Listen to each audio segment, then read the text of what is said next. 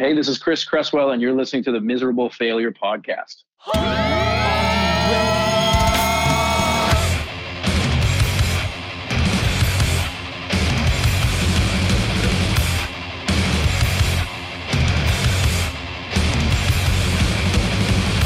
Hello, hello, hello, and welcome to the Miserable Failure Podcast. I am Michael Crusty, the fabulous host that you all love.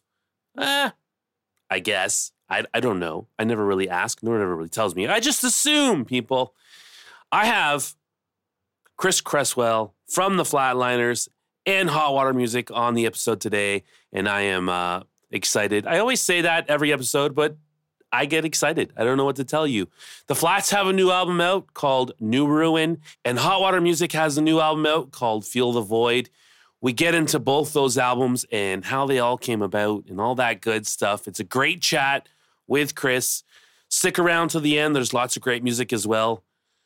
Enjoy this one. Here is Performative Hours by The Flatliners.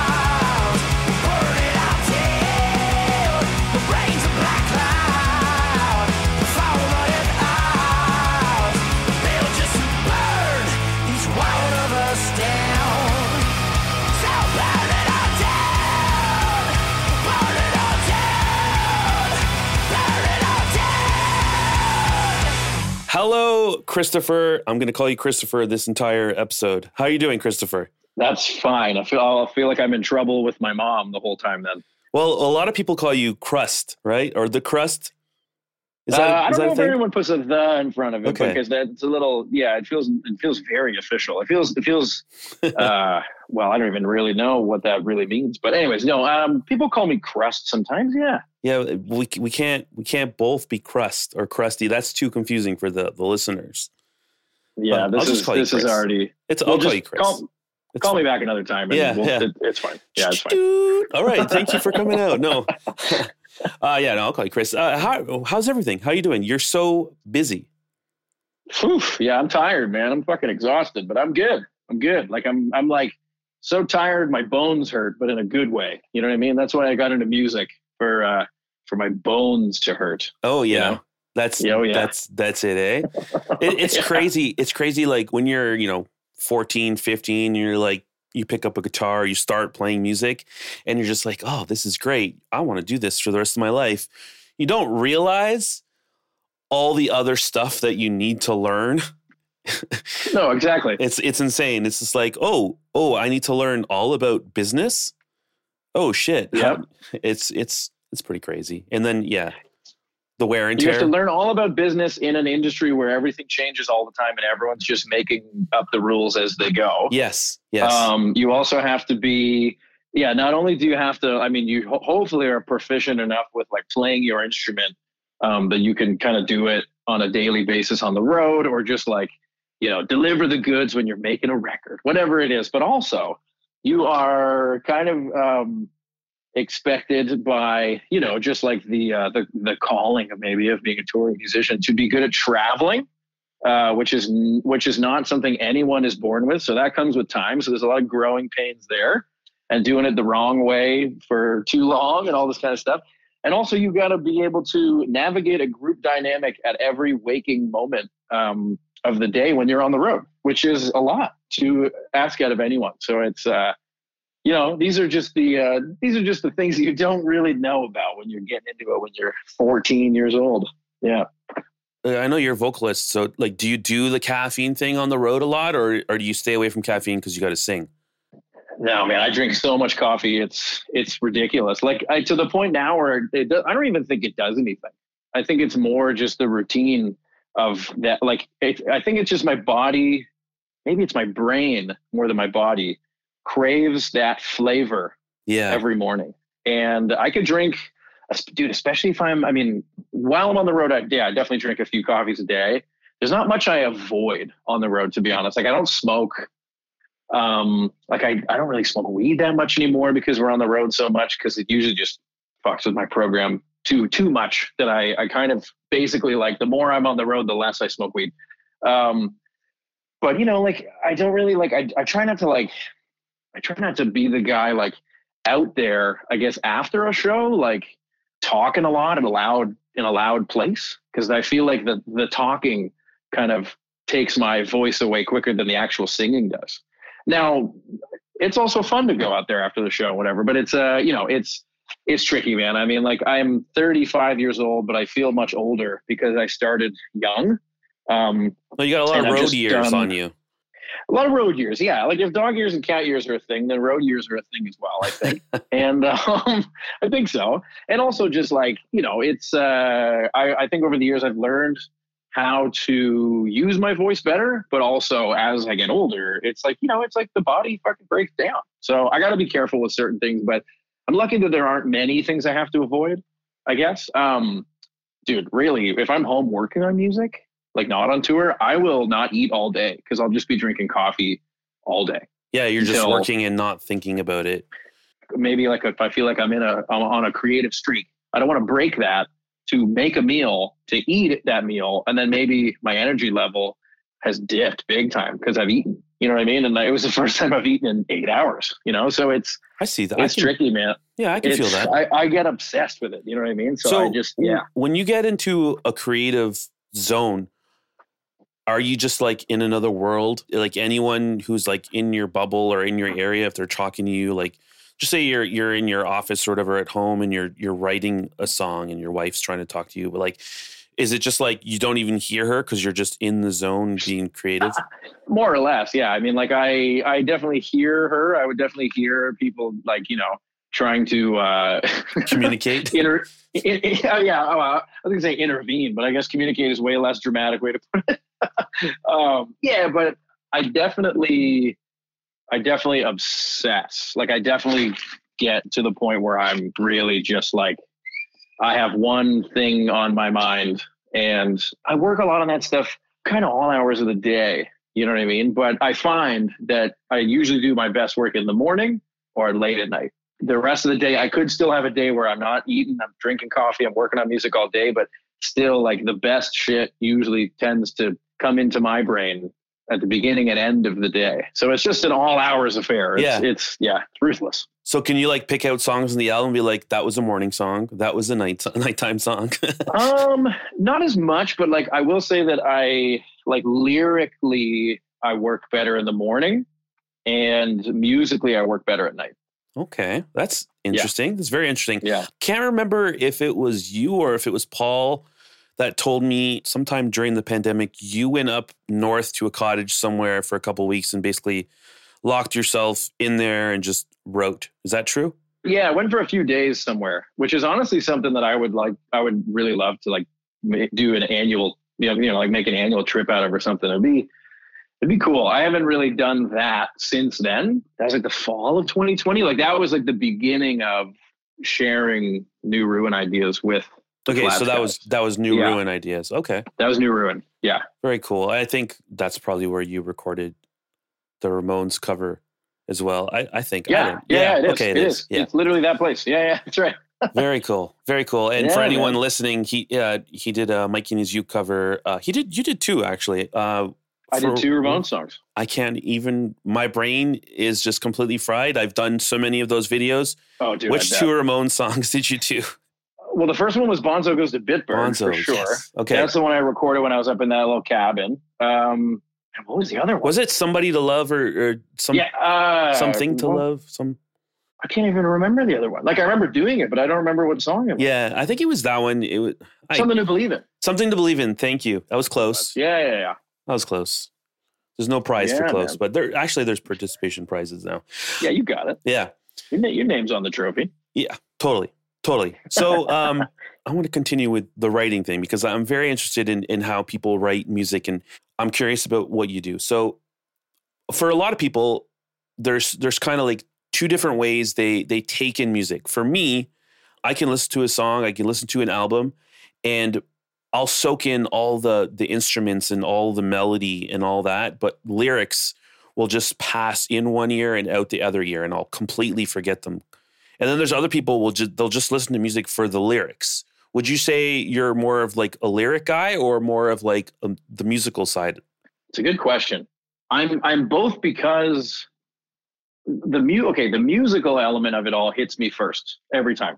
And that's important because I feel like that, like that's definitely like what my brain connects to first and foremost is the, you know, like the melody and the, and the chords and, and the, the rhythm and everything and the kind of energy and power to everything or like lack thereof, you know what I mean? But what is the number one thing that ruins a song for me is if the lyrics suck. and that's and I know that's completely subjective. No, but that, that makes sense. I, know I that. mean, yeah, yeah, totally. Like, you hear a song and it hits you hard and you're like, this is like the melody's great. The drums are great. The guitar chords are great. And then they're singing about, I don't know, thongs, like thong to thong. You're just like, eh. Yeah. I, I mean, I just, it's, I don't know. It, if I'm not, if I'm not buying it, it's because of the lyrics. It's not usually because of the music. You know what I mean? Because I feel like there are no right or wrong musical moves to make. It's just all up to, you know, like, someone's taste and, and and musical opinion and all that kind of stuff. But like with lyrics, I know that's also true. But with me, it's just, I just, there's so many songs that are just like, they were so close and I was digging it. And then the, and then the melody starts. I'm like, oh, that's a cool melody. And then I, I listen to the lyrics. I'm like, this means nothing. I don't think this means anything. Yeah. So do you, you like to write lyrics with uh, deeper meaning, obviously, or you try to, yeah. I feel like you do. I, I I always try to because I don't know. It's like it sounds kind of dramatic, but I just like, why go to all this effort and explore this amazing rabbit hole that you have at your fingertips in your own creativity on your own or with a group of friends or whoever it is? Why would you go to all that trouble, spend all this time and energy doing this thing? And then when you get to the lyrics, be like, I'm just going to write about, you know, the sunshine or like some, you know what I mean? I don't know, like some bubblegum bullshit. Like, it's just, it works for some people. Don't get me wrong. I mean, like one of the best Beatles songs is Here Comes the Sun. So that's okay. That's about sunshine. It's I get not it. my that's favorite cool. song. It's not my favorite either, but it's, it's one of the, you know, it's one of the more popular, whatever. It's just like, I don't know. I just think that maybe I'm two ways about it. That a lot of that's already been said. So I don't want to say that. Yeah. Do you write about personal experience or do you do you kind of like do the like the Chino Deftones way where you just come up with scenarios and you write songs about different scenarios that not necessarily are things that happened in your life?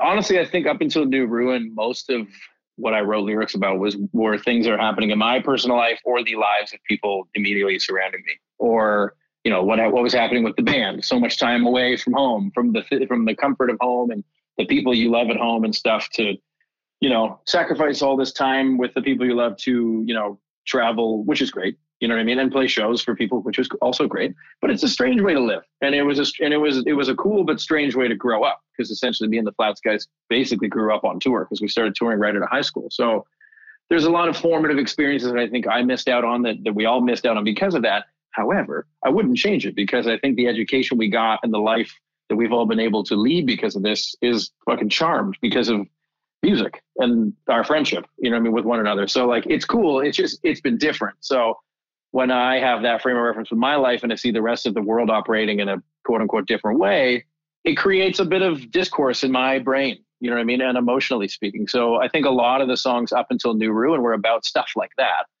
But then with New Ruin, I just had all this extra time to sit around over those years where everything was locked down and like really see and hear and feel like how fucking just much of a disaster the human race has become and the world has become at our hand. So for the first time in a long time, I started looking outward instead of inward for like lyrical inspiration. And you know what? I, could, I should probably rephrase that, because I didn't even really look outward. It was just there. You know what I mean? Like it just kind of, it, it just kind of started off that way, writing that record of like, that's what the songs ended up being about right away. Still sounds like the songs are from your perspective. They're not necessarily stories that are made up, but it's like your perspective yeah. of the world and not necessarily personal things that have happened to you. Yeah. I mean, you know, a couple of the songs are more personal, meaning like, you know, like a song like Souvenir and Recoil are more kind of about just like mental health stuff. And, you know, there's a lot of elements about of like Under Dying Sun that like pull from my personal experience, but are largely about, you know, like how actually Tunnel Vision and Under Dying Sun are two songs that like pull from my personal experience, but are at large about how, you know, things like capitalism and colonialism and all these kind of things like have really, really ruined the world. You know what I mean? So for, you know, someone at my age now who's uh, uh, technically an adult, you know, technically an adult. Uh, I have so many questions about the album. And, and for anyone listening, if I haven't mentioned it in the intro already, but the Flatliners, they have a new album called New Ruin, uh, eleven songs, uh, produced by Chris Cresswell, and uh, sounds absolutely amazing. I, I spoke to you Thanks, at t- when we when we were shooting the the video for Souvenir. I, I I started picking your brain a little bit about it, and then I was like, I need to shut up in case I get this guy on the podcast, so I can actually record it and let's and talk about this stuff. But in the last week, I've listened to this album so many times. I, I've probably driven uh, Valerie absolutely crazy. listening to it constantly. And uh, I've listened to it in the car, listened to the headphones. And first thing I got to say is the production, the writing and the production, like hands down, is amazing. So congratulations Thanks, to you, man. Because it is, it is so good. And um, I actually, I think I texted you and I was like, who mixed this album? Yes. And who mixed it? That. Anton DeLost, uh, who is a super talented guy from Toronto. And, um, man, it was wild. Like he came, he kind of came in, like we, we had a, a few different people working on like mixes and stuff, like, or we had, we had people in mind to, to mix the record. And then, to be completely honest, Anton's name was not on our list. Like we'd, I'd heard uh, Big Vibe, the Seaway record he made. And I thought that record sound sounded fucking amazing, which it does, but he still, for some reason, he just wasn't on our list. And then we got him to mix a song and we were like, oh my God, like this guy just brought a lot of energy to the table that really tended to, you know, really matched the energy I think that the songs brought. Yeah. It was really cool. Yeah. When you're handing off your baby, basically, to him, to Anton, and you're saying, okay, mix this for us, are you giving him notes? Like, are you saying, okay, you know, an heirloom for this part here when it's just the guitar. I don't want the guitar to be too dirty. And then when this guitar comes in, I want it to be on the left side. And then when I'm doing all these extra backing vocals, I only want them here, there, there. Or are you just like, okay, go nuts? Um, it's more of a go nuts scenario. But I will say that the mixing process of a record has become a part of the process that I both love and hate. Only because it's arguably, aside from the performance, it's the most important part of a record.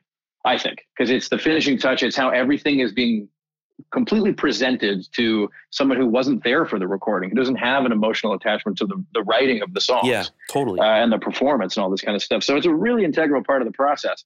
It can be really um, tedious, right? Uh, if you're working with even incredible mixers and, and incredible engineers and stuff. Lucky for us, I mean, Anton's super talented. And honestly, everyone we've worked with for records, like Rick Risen on all our early records, he's an amazing mixer. Uh, you know, like having Derek mix Inviting Light, like he's incredible as well.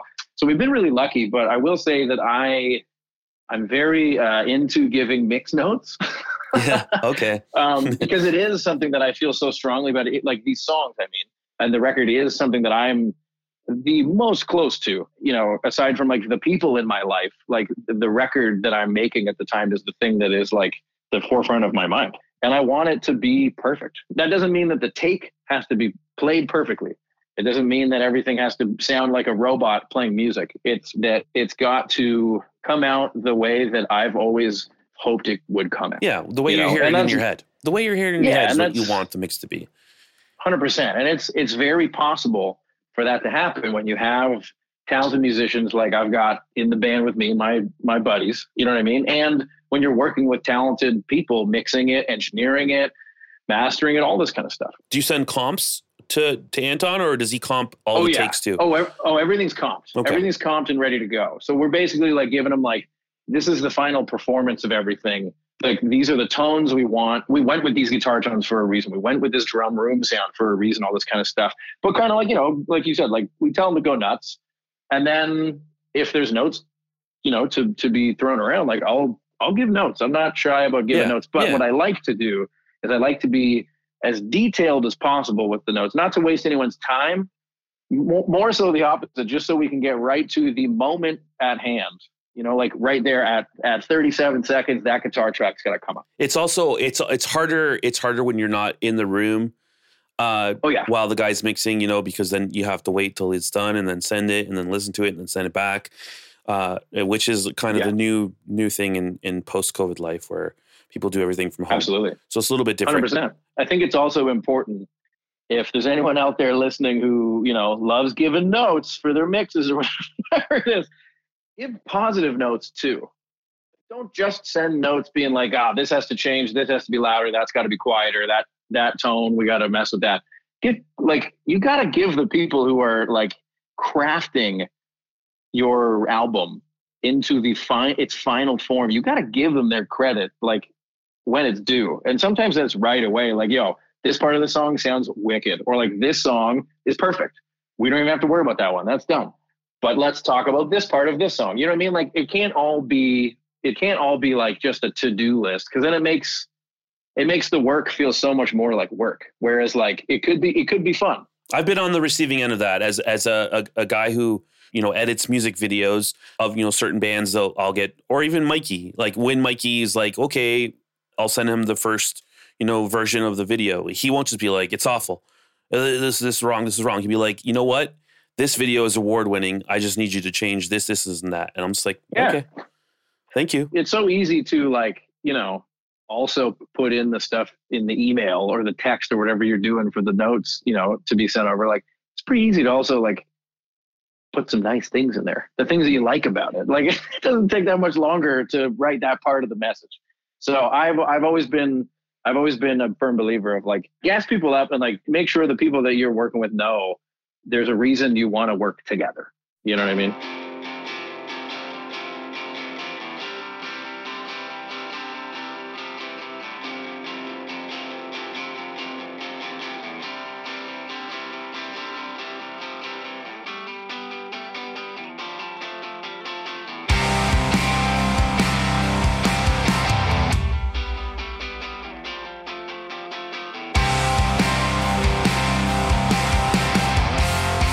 Thinking of the right thing to do.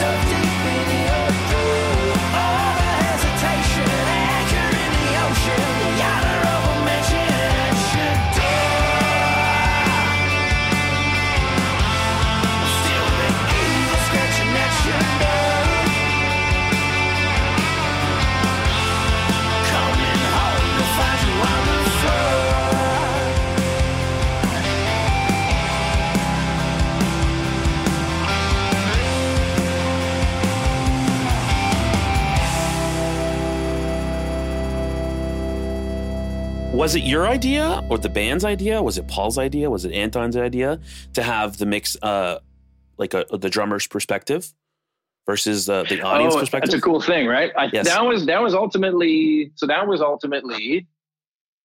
Ooh, this might have been a combination of Matt Snell, our our dear friend who engineered the whole record.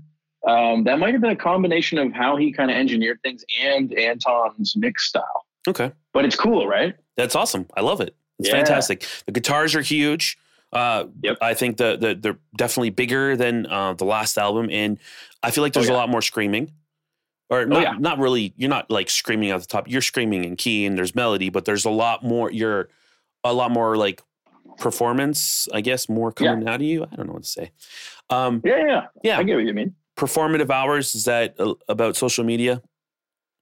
Um, in part, I mean, it's, yeah, it's, it's, it's mostly just about how I think, uh, most people on the planet are full of shit, but I mean, that, that is, that is a, direct, that is a direct result of the internet, you know what I mean? And Absolutely. giving, and giving, uh, you know, like a, basically like an opportunity to everyone on earth to basically like curate a version of their life that they want everyone else to see. You know what I mean? So that is kind of the seed of the idea, but it definitely gets into just like, you know, questions about like, like why, why do people need to do that? Like, you know what I mean? I don't know. It's, uh, but yeah, I mean, like, I guess the easy answer is yes, but there's a little more to it than that. And yeah, I just think that people are full of shit usually. You know what I mean? I don't know.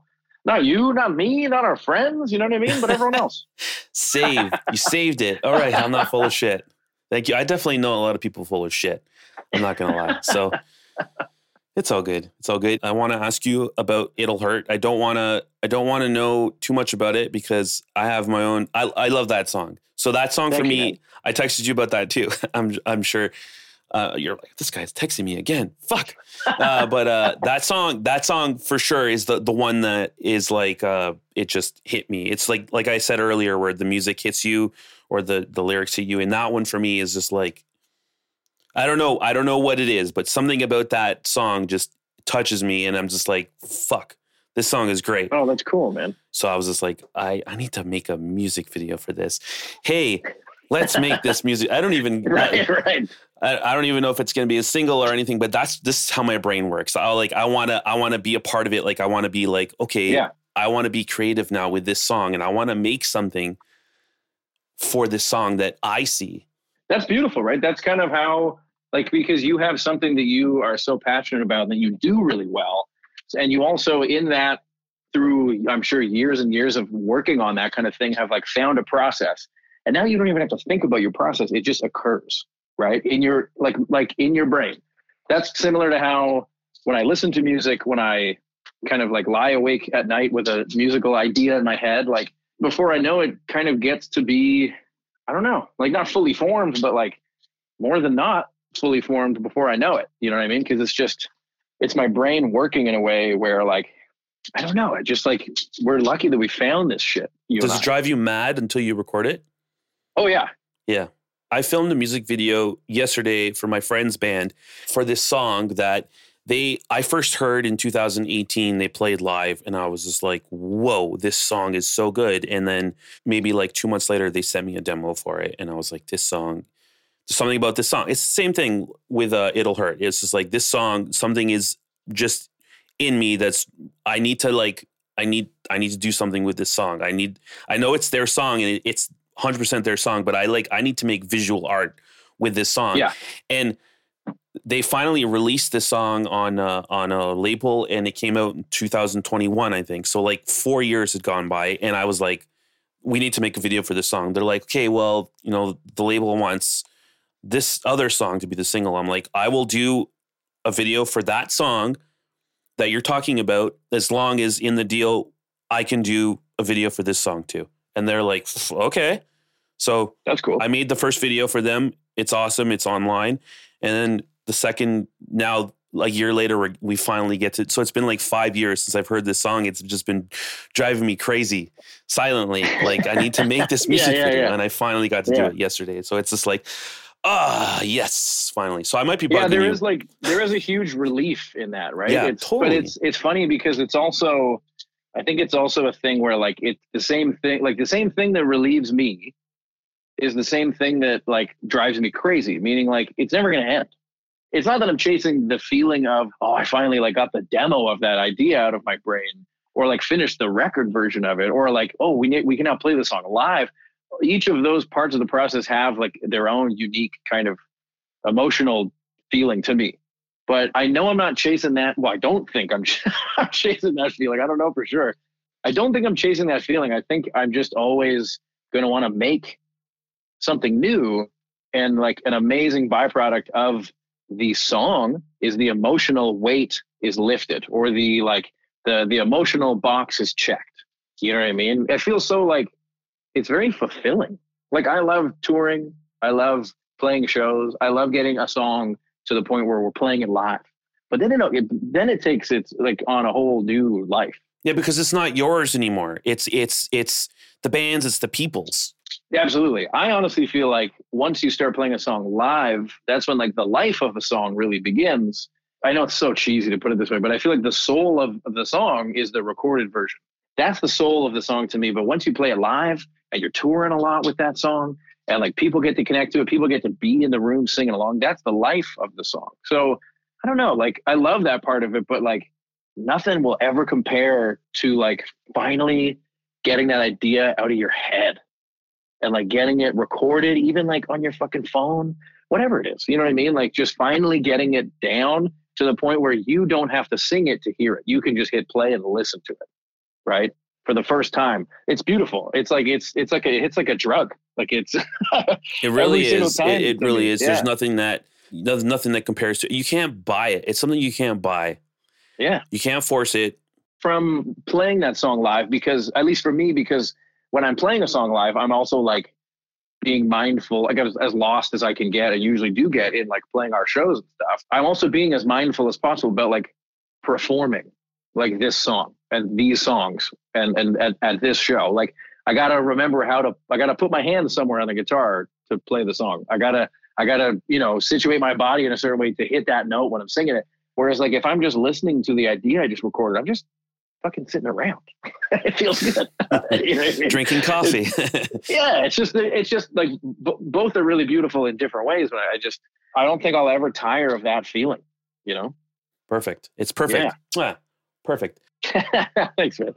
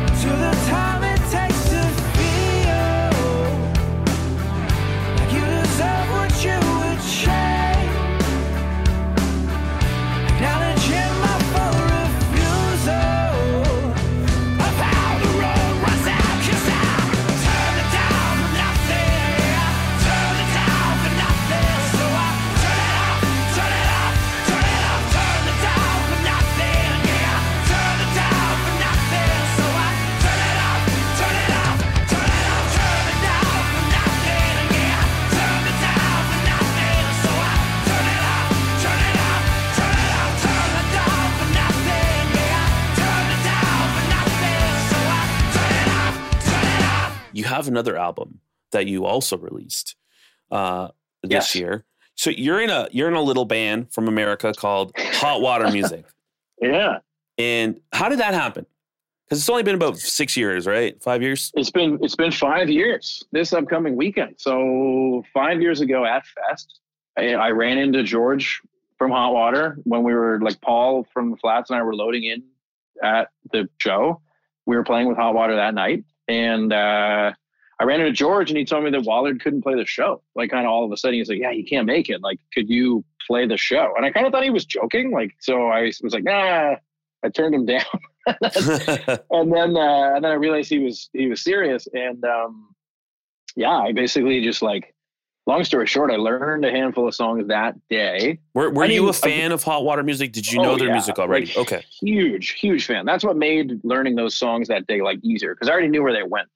Um, I just re- had never really like sat down and tried to play them before, to be honest. But I knew where they went. So a handful of songs that day, played with them that night, was terrified. Like after the Flat show, I kept jamming. And then like Chuck and I from Hot Water are like all of a sudden after the Flat show, like, playing two unplugged electric guitars at a loud show, like backstage, like going frantically going over songs. And I'm like, this is fucking terrifying. I'm going to barf. And, uh, and then, and then they, uh, they started the set without me. They started as like a three piece, and Chuck played a couple songs on his own. I think, I don't really know, 'cause I was still practicing. And then, um, I went on stage and blacked out and played eight songs with Hot Water, and I don't remember it. And then I played a show with them the next day as well. And that one felt great. Like that one, the nerves weren't gone by any means. The nerves kind of still aren't gone with playing with Hot Water, even five years later, just because they mean so much to me and to so many people and, and, uh, and everything. But that second show felt great. And then from there, it was just kind of like every time they had shows coming up, they weren't sure if Wallard could make it. So they'd hit him up and he'd think about it, or he would kind of figure out if he could or couldn't. And then for a while, it was that he couldn't. Um, due to health reasons. So I just kept playing with them. And then in twenty nineteen, the band went on a twenty-fifth anniversary tour. And that was like the first time that they kind of approached me about doing like a whole year. You know what I mean? They had everything kind of worked out for like the year for that whole tour. And uh, at that point, they knew Wallard couldn't do it. So they wanted to extend the invitation to me, which I accepted. And then on that, kind of around that time is when like we started talking about, they started talking about making a record, and there were whispers of having me involved. Whispers. So wait, before before we get to that, did you have a conversation with your boys in the Flats being like, hey, this yes. is a situation? So like a, like yeah. a respect thing. Oh yeah, one hundred percent. I mean, I had a conversation with them. I had a conversation with Wallard, you know, like, because he was dealing with like health stuff that like kept him away from the stage. And I didn't want to just, I didn't want to be the guy to drive a wedge there or anything like that, or I didn't want to be the guy to just, I don't know, like, this guy's one of my guitar heroes, you know what I mean? Like I can't I can't be that guy just taking someone's spot. Like that's not the world I'm from, and that's not who I am. So I wanted to make sure, once I learned that like he was cool with the band continuing, like he was very supportive of that and continues to be very supportive of that, continuing to play shows, to tour and stuff without him, I wanted to make sure him and I like talked about it. So we did, and, and yeah, and the Flats guys and I did, and it was, everyone was kind of like, yeah, like go for it. I don't think anyone, including myself, realized what it would lead to, you know? It really felt like it was a thing. It's like, hey, like, I'm going to go do these shows. Like, you guys cool with me doing that? They're like, yeah, of course. They're not getting in the way of our shows. Like, fucking go play with one of your favorite bands. Absolutely. And then it became what it's become. So how was the the writing process? Like, it's got to be completely different, right? Because you're the main yeah. writer for the Flats, but you're in this band that's been around for twenty-five years. Like, uh, how do you fit in with the writing process and the recording process and all that kind of stuff? It was, it was definitely a different, a different world, man. Like just getting a peek behind that curtain, you know what I mean, was enough for me. Like it was so cool. It really was. And continues to be. I mean, uh, we're so scattered, like three, like Wallard, who's, I should, I should mention, I, if people don't know, like he's still in the band and very much a part of the writing and recording of records and stuff like that. He's uh, he's just not on the road. So he was honestly the spark for a lot of the early ideas floating around. He was bringing the heat early, which was awesome. And basically like him and George and Jason from Hot Water are all in Florida, and Chuck lives in California, and I'm in Canada. So we were, and then when Brian McTurnan, who produced the record, he's in Baltimore. So when, when he got involved, like we were like, okay, well, we're all scattered. Basically, Brian would go down to Gainesville every once in a while. And it was like during COVID too. This was like, he, he was like flying there and like he, everyone's masked up, everyone's being safe. You know what I mean? Like, but it was still like, it was, it was like those kind of days. So he was definitely taking a risk, like going down there to help make this record, which we really appreciate, man. And, uh, he would go down and like, basically like just hang out while, um, Wallard, Jason and George would like jam at Black Bear Studio in Gainesville. Then they'd like work on a couple ideas and kind of get them over the course of like a weekend at a time. They'd get a few ideas up to like a basic arrangement and then send them to Chuck and I. And then we'd all like, we'd all get together on Zoom and like talk about the songs and then kind of like kick ideas back and forth for like another guitar part idea or a vocal idea for this section or that part, or like, it was really kind of like piecing it together that way. Um, I feel like a lot of bands it, did that during the pandemic for sure.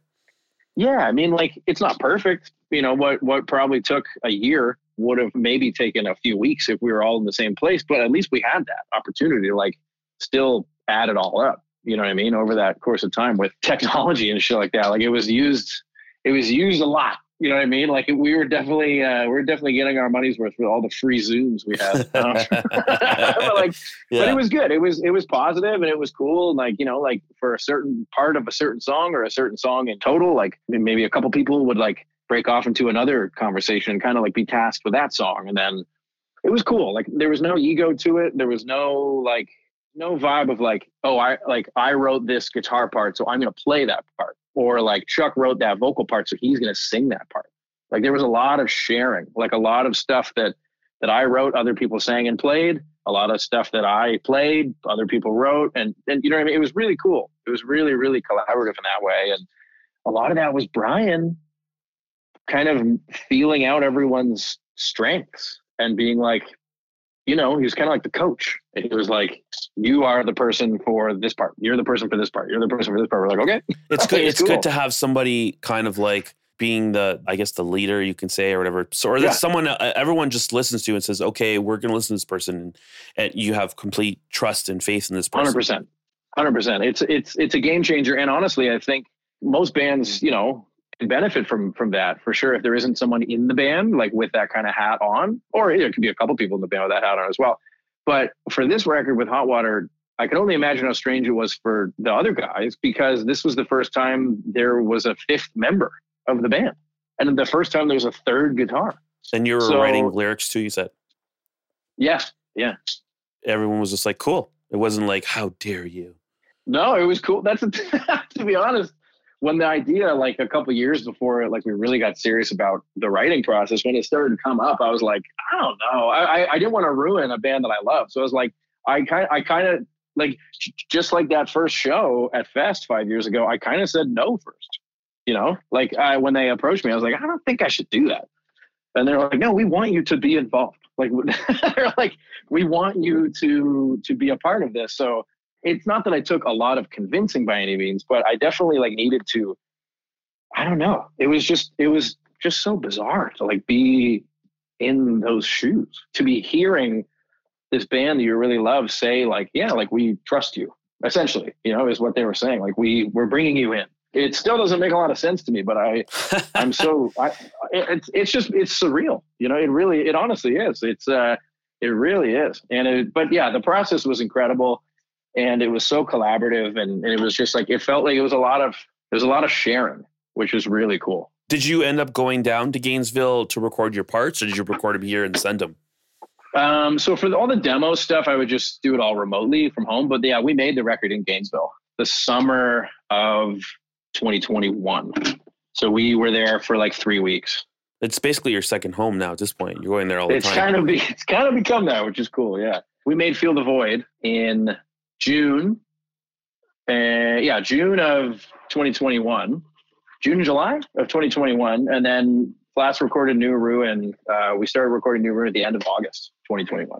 Wow. So we kind of made those records back to back. Yeah. And so for, for, uh, for New Ruin, it was uh, bass and drums at Noble, and then yeah. a guitar and vocals. Where was that done? we did the guitars and vocals at Genesis Sound uh, near Hyde Park. So that's uh, that's our friend Matt Snell's studio, and it's it's awesome. Like it's just like he's a great dude. He's such a pleasure to work with. We met him uh, when we were doing Inviting Light because he actually engineered the bass and drums for Inviting Light at Phase One in Scarborough uh, before they moved. So like the old, the O G Phase One. So he's, he's become a great friend of the band's and just like a, a musical confidant with all this kind of stuff. And he's just like so good at his, his, his work. You know what I mean? He's so proficient, and he's, and on top of that, he's like an absolute pleasure to like spend time with, which is a big deal for us. Oh yeah. You're gonna spend um, a lot of time with this person. Yeah. You better like, like him. Yeah. And, and kind of what I said earlier about like, you know, the notes with mixing and stuff like that. Like, I don't know. I know it's all, I know it's work technically, but I want the work to feel fun. I feel like, I feel like I can speak on behalf of the whole band when I say that, like, we want it to be like fun. It's, it is a lot of work, but it's, we're making a record. Like it should be fucking fun. So, so I think we found the right guy. Yeah. I think I was, that. I think yeah. I've been there. I'm, I'm not sure if Greg Laramie recorded yeah. there. Okay. Yeah. He I, I, I, I, yeah, yeah, yeah. I went there one day and I, I took a bunch of photos for him. Yeah. Uh, that's a great studio. Yeah. Absolutely. Yeah. And it's just like, it's exactly this, the amount of space you need to do what we were doing in there, what Greg was doing in there for his record. Like I've recorded some solo stuff there. Like it's exactly what you need. And like the energy, I know again, it's kind of cheesy, but like the energy of that place is good. It's just like a fun place to be, to be working on music. And, and Matt's just like, just a great dude. Like we spent, we've spent so much time together making a few things now. And it's like, there's never been a day where I'm like, you know, uh not like fucking recording with a smile on my face, honestly. Like he's yeah. he's he's the best. You're yeah. just like, oh, this guy again. Yeah, like there's never been that like fuck, like, you know, like Jesus Christ, okay. He doesn't like, want freshies. Oh, what's what's his problem? I want freshies every day of my life. There's this there's also this this banging uh like shawarma place uh called Shawarma Boys, uh, like kitty corner basically to his uh his studio. And there's a really great coffee shop right there, and so, like and it's just like It's he's got a good. It's a good area. You know what I mean? It's in a good area. Yeah, yeah, yeah. Real quickly, going back to Hot Water Music, I guess it's kind of like release an album and uh, get busy for a little bit touring, and then go your separate ways. Because like I think George is in Bouncing Souls, right? Like people yeah. have other stuff going on, so it's not like the hundred percent full time commitment thing. No, I mean yes and no. I mean, dude, yeah. When I when I joined the fold, like. Just adding to the scheduling fucking nightmare that can be Hot Water Music. Since yeah, George has been in the Souls for I think ten years now, and obviously Chuck's got his solo thing and and all this. So yeah, adding like someone else to the band that has a band of their own uh, is you know probably not the greatest idea, but it's it's been working. It's been working great, and you know what? I think a lot of that is because Mister Jason Black from Hot Water Music is uh, an extremely organized and talented and understanding human being. And also, I'm lucky that my dudes in the flats are just like, yeah, man, go play in one of your favorite bands. You know what I mean? Like still, like it's, we, we've been busy this year on the road, like for sure. Both bands have been super busy. The touring landscape is changing all the time. You know what I mean? And, and like coming out of COVID, like I've kind of been on the road now for about a year.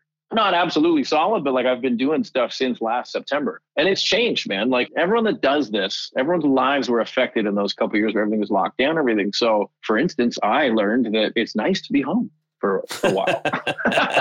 I never, my wife and I got married the end of twenty nineteen. And then all of a sudden I'm home for the, lo- the longest amount of solid time we've ever spent together. And at that point we were together for ten years.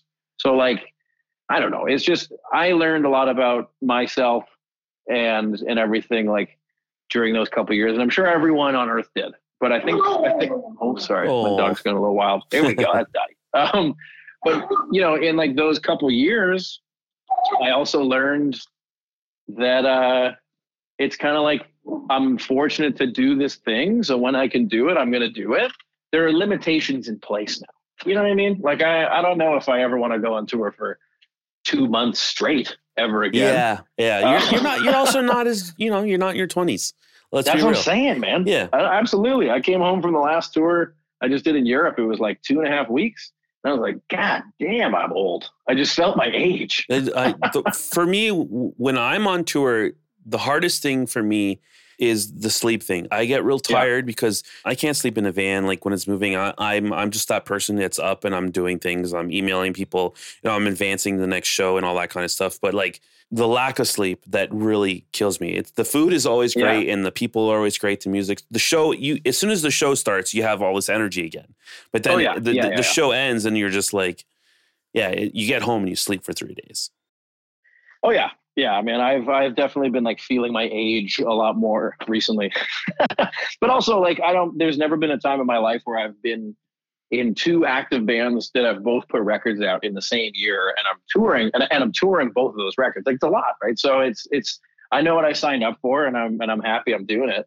Absolutely, but it's uh yeah, it's just it's funny like kind of being handed that opportunity after a couple of years of like not inactivity because like writing, obviously a lot of writing happened in those years, but like after two years of not touring, after two uh, years of not having to put pants is, on of, and leaving the house, let's be real. yeah, yeah, man. I mean, for real, it's like a lot. A lot's changed. You know what I mean? And like you're in like everyone's like physical uh, kind of like makeup too, right? So it's yeah, like the your, your body changes, your your your mind, your your emotions, everything's kind of changing. Like and has been, you know, like greatly affected by being given a dose of, I don't know, like a harsh reality of like, you don't get to do what you love to do and you don't get to see anyone either for a couple of years. Yeah. Like, wow. And the arts were like okay. the first thing to just get totally canceled. And then the last yeah. thing to be put back on, on yeah. display. Yeah. And you know, I mean, I'm, we could come up with a list of people who have had it a lot harder than artists Absolutely. as well. You know what I mean? Yeah. But like, it's, yeah, it's just like everyone, point being everyone was affected by it. And it was, it was just kind of wild to like realize like, oh, like all this can go away so fast. Right. Okay. You know what I mean? Because I never thought of it that way. No, totally. Ever. Yeah. You don't, it's, yeah. it's something you don't think about. Yeah. We don't have too much time left. I want to kind of ask you a couple of questions and, and uh, just, you know, short, quick answers. Just fire, okay. fire them at you. Okay. Maybe. What's your favorite song on both the albums that you released this year?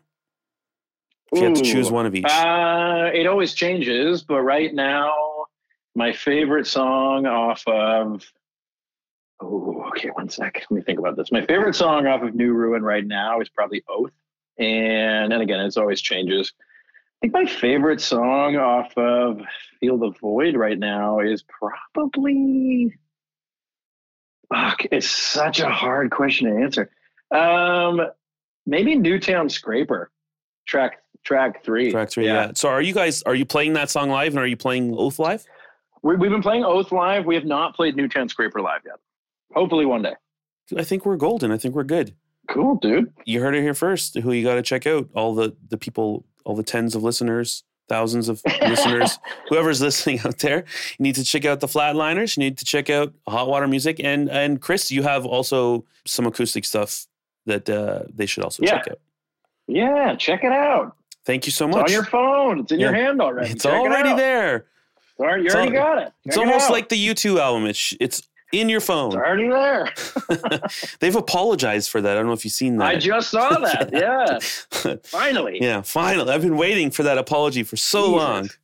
Fucking guys. Uh, no, I want to say thank you. Thank you, Chris. Thank you very much for hanging out. My pleasure, man. Thanks for having me. It's great to chat with you. Sweet. And done.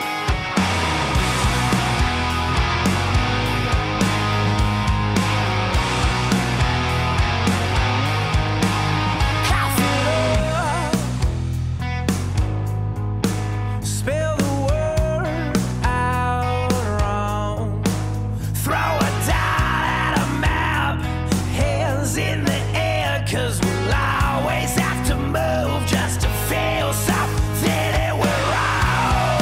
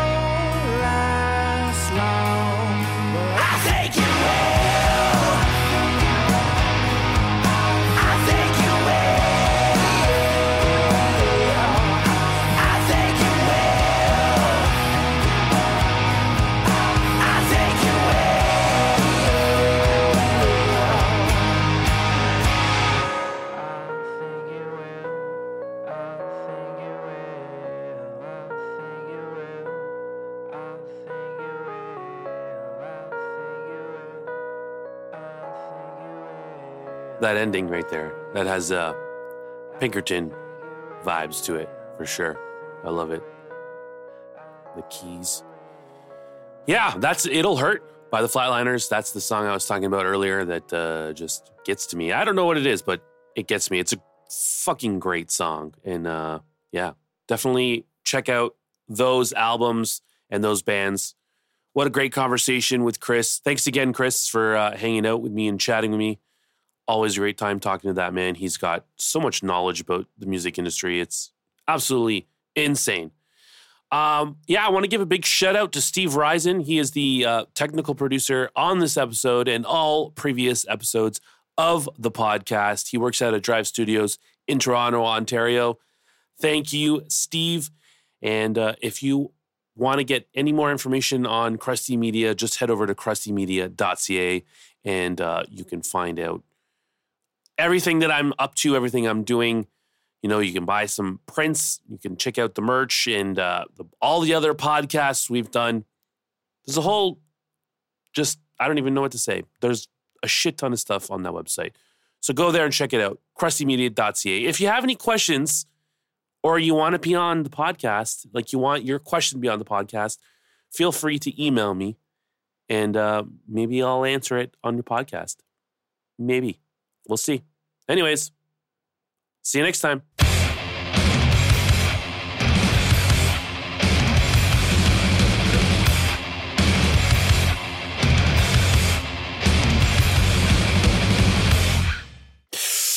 Deep breath. Mm-hmm.